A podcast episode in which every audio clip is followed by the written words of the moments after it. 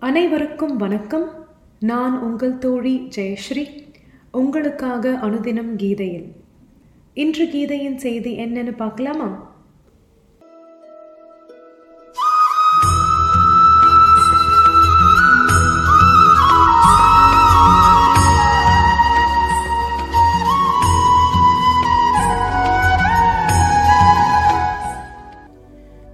தினம் மூன்று மனிதன் ஆண்டவனை அடைய முனிவரின் குகையும் கோயிலும் வாசலும் எப்படி உண்மையான ஏற்ற இடங்களோ அப்படியே தொழிற்சாலைகளும் படிப்பறைகளும் தோட்டமும் வயல்வெளியும் என்று எழுதுகிறார் சகோதரி நிவேதித்தை.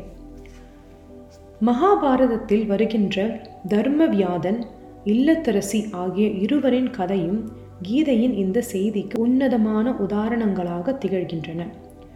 கசாப்பு தொழில் செய்பவன் தர்மவியாதன். கணவனுக்கும் பெற்றோருக்கும் தனது கடமைகளை மட்டும் செய்து வந்தவள் இல்லத்தரசி. இருவரும் கடமைகளை செய்ததன் மூலமே இறைநிலையை அடைந்தார்கள்.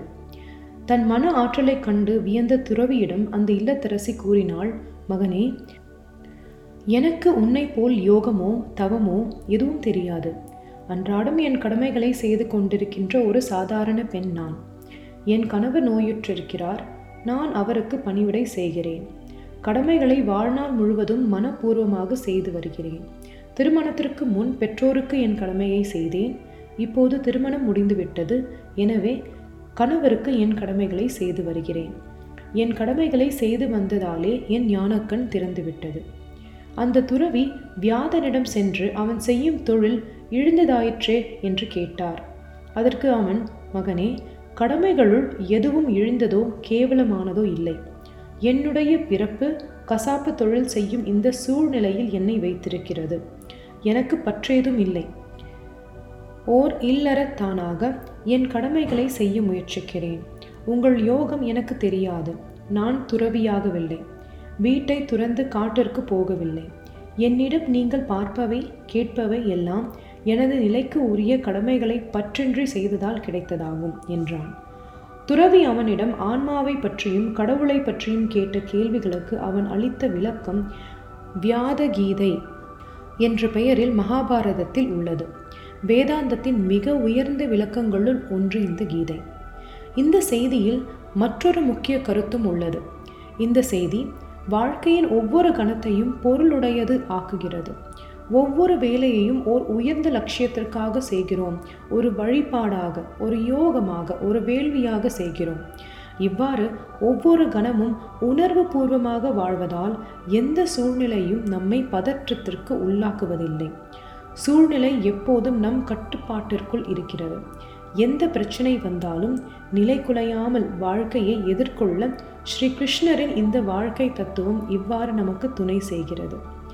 கடமை மூலம் கடவுள் என்ற இந்த அற்புதமான செய்தியை நாம் செயல்படுத்துவதற்கு பல்வேறு வழிகளை பல்வேறு விதங்களில் தெரிவிக்கிறது கீதை. கீதையை இந்த கண்ணோட்டத்தில் படிக்கும்போது கீதை நமக்கு ஒரு புதிய செய்தியை தரும் வாழ்க்கையின் ஒரு புதிய கோணம் நமக்கு தெரிய வரும். தலைப்பு ஸ்ரீ கிருஷ்ணர். கீதையை நமக்கு தந்தவர் பகவான் ஸ்ரீ கிருஷ்ணர். இயற்பியலையோ அது போன்ற விஞ்ஞானத்தையோ கற்பிக்கின்ற ஆசிரியர் விஷயத்தில் அவர் என்ன சொல்கிறார் என்பதை மட்டும் பார்த்தால் போதும். அவர் எப்படிப்பட்டவர் என்பது பற்றி நாம் கவலைப்பட வேண்டியதில்லை. ஆனால் ஆன்மீகத்தை போதிக்கின்ற குருவின் விஷயத்தில் முதலில் அவர் எத்தகையவர் என்று பார்க்க வேண்டும். பிறகுதான் அவர் என்ன சொல்கிறார் என்பதை கவனிக்க வேண்டும் என்பார் சுவாமி விவேகானந்தர். ஸ்ரீ கிருஷ்ணரின் காலத்தை பற்றி அறிஞர்களிடையே பல்வேறு கருத்துகள் நிலவுகின்றன. அவர் குறைந்தது ஐந்தாயிரம் வருடங்களுக்கு முன்பு வாழ்ந்தவர் என்பதில் ஐயமில்லை. மாபெரும் யோகியாக ராஜதந்திரியாக தாம் வாழ்ந்த காலத்திலேயே மதிக்கப்பட்டவர் அவர். சுவாமி விவேகானந்தர் அவரை பற்றி கூறியதன் ஒரு சுருக்கத்தை கீழே தருகிறோம். இதிலிருந்து ஸ்ரீ கிருஷ்ணரின் பலமுக பரிமாணங்களை நாம் அறிந்து கொள்ள முடிகிறது. நாம் எடுத்துக்கொள்பவர் பல்வேறு வடிவங்களில் வழிபடப்படுபவர். ஆண்களும் அதுபோலவே பெண்களும் குழந்தைகளும் அதுபோலவே வளர்ந்தவர்களும் விரும்பி போற்றுகின்ற லட்சிய புருஷர் அவர். பாகவத புராணத்தை எழுதியவர் அவரை அவதார புருஷர் என்று சொல்லியதுடன் திருப்தி அடையாமல் மற்ற அவதாரங்கள் எல்லாம் கடவுளின் அம்சங்கள் மட்டுமே. கிருஷ்ணர் முழு முதற் கடவுளே என்று குறிப்பிட்ட ஸ்ரீ கிருஷ்ணரைத்தான் நான் குறிப்பிடுகிறேன். அவரது பலமுக பரிமாணங்களை பார்க்கும்போது அத்தகைய பாராட்டுகளால் அவரை வர்ணிப்பதில் விசித்திரம் எதுவும் இல்லை என்றே தோன்றுகிறது. எனக்கு தெரிந்த மனிதர்களுள் எல்லா வகையிலும் பூரணத்துவம் எய்தியவர் அவர். மூளையும் இதயமும் கைகளும் வியக்கத்தக்க முறையில் ஒருங்கிணைந்து அவரிடம் செயல்பட்டன. அவரது வாழ்க்கையின் ஒவ்வொரு கணமும் அவர் சிறந்த மனிதராக போர் வீரராக அமைச்சராக அல்லது வேறு எவ்வாறாக வேணும் உயிர் துடிப்பு ததுமும் செயல்பாடு நிறைந்தவராக காணப்படுகிறார். ஒரு மாமனிதராக ஒரு அறிஞராக ஒரு கவிஞராக அவர் உயர்ந்து நிற்கிறார். பல வகைப்பட்ட இந்த அற்புத செயல்திறனும் அறிவுத்திறன் மற்றும் உணர்ச்சி திறனின் சங்கல்பமும் கீதை மற்றும் பல நூல்களிலும் காணப்படுகிறது. ஒப்புயர்வற்ற அதிசயமான இதயம் அழகுமிக்க சொல்வண்ணம் அதை வேறெதுவும் நெருங்க முடியாது. அவரது மகத்தான செயல்திறனின் சுவடு இன்னும் அழியாமல் இருக்கிறது. ஐயாயிரம் ஆண்டுகள் கழிந்துவிட்டன கோடிக்கணக்கான மக்கள் மீதும் இன்று அவரது தாக்கம் இருக்கிறது. உங்களுக்கு தெரிந்தாலும் தெரியாவிட்டாலும் அவரது ஆதிக்கம் உலகம் முழுவதிலும் எவ்வளவு பரவி இருக்கிறது என்பதை சற்று சிந்தித்து பாருங்கள். பரிபூரணமாக தெளிந்த அவரது புத்திக்கு எனது வணக்கங்கள். அந்த மூலையில் ஒட்டடை மண்டி கிடக்கவில்லை மூட நம்பிக்கை இல்லை. ஒவ்வொன்றின் பயனும் அவருக்கு தெரியும். ஒவ்வொன்றிற்கும் உரிய இடத்தை அளிக்க வேண்டிய அவசியம் ஏற்படும் போது அவர் வருகிறார்.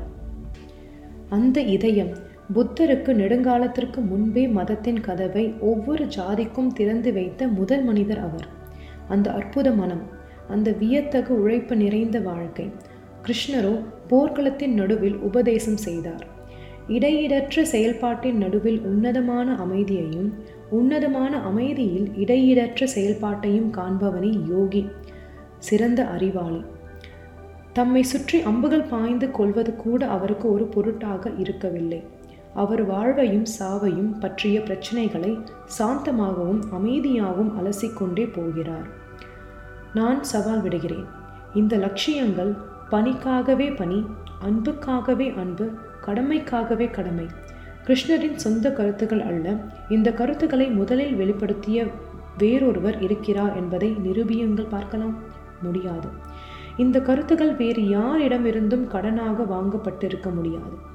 கிருஷ்ணர் பிறந்தபோது அவை காற்றிலே மிதந்து கொண்டிருக்கவில்லை. கிருஷ்ண பகவான் தான் முதன் முதலில் அதை வெளிப்படுத்தியவர். அவரது சீடரான வியாசர் அதை மனித குலம் முழுவதற்கும் பிரச்சாரம் செய்தார். இன்று கேட்ட கீதையின் செய்தியை உங்கள் ஆழ எண்ணங்களுக்கு எடுத்துகிட்டு போங்க. கீதை நம் வாழ்க்கையின் வழிகாட்டி. மேன்மேலும் வளம் பெற நலம் பெற வெற்றி பெற நம் கீதையின் பாதையில் வாழ்ந்திடலாம். மீண்டும் நாம் நாளை சந்திப்போம். அதுவரை ஸ்டே ஹாப்பி ஸ்டே பிளெஸ்ட் நன்றி வணக்கம்.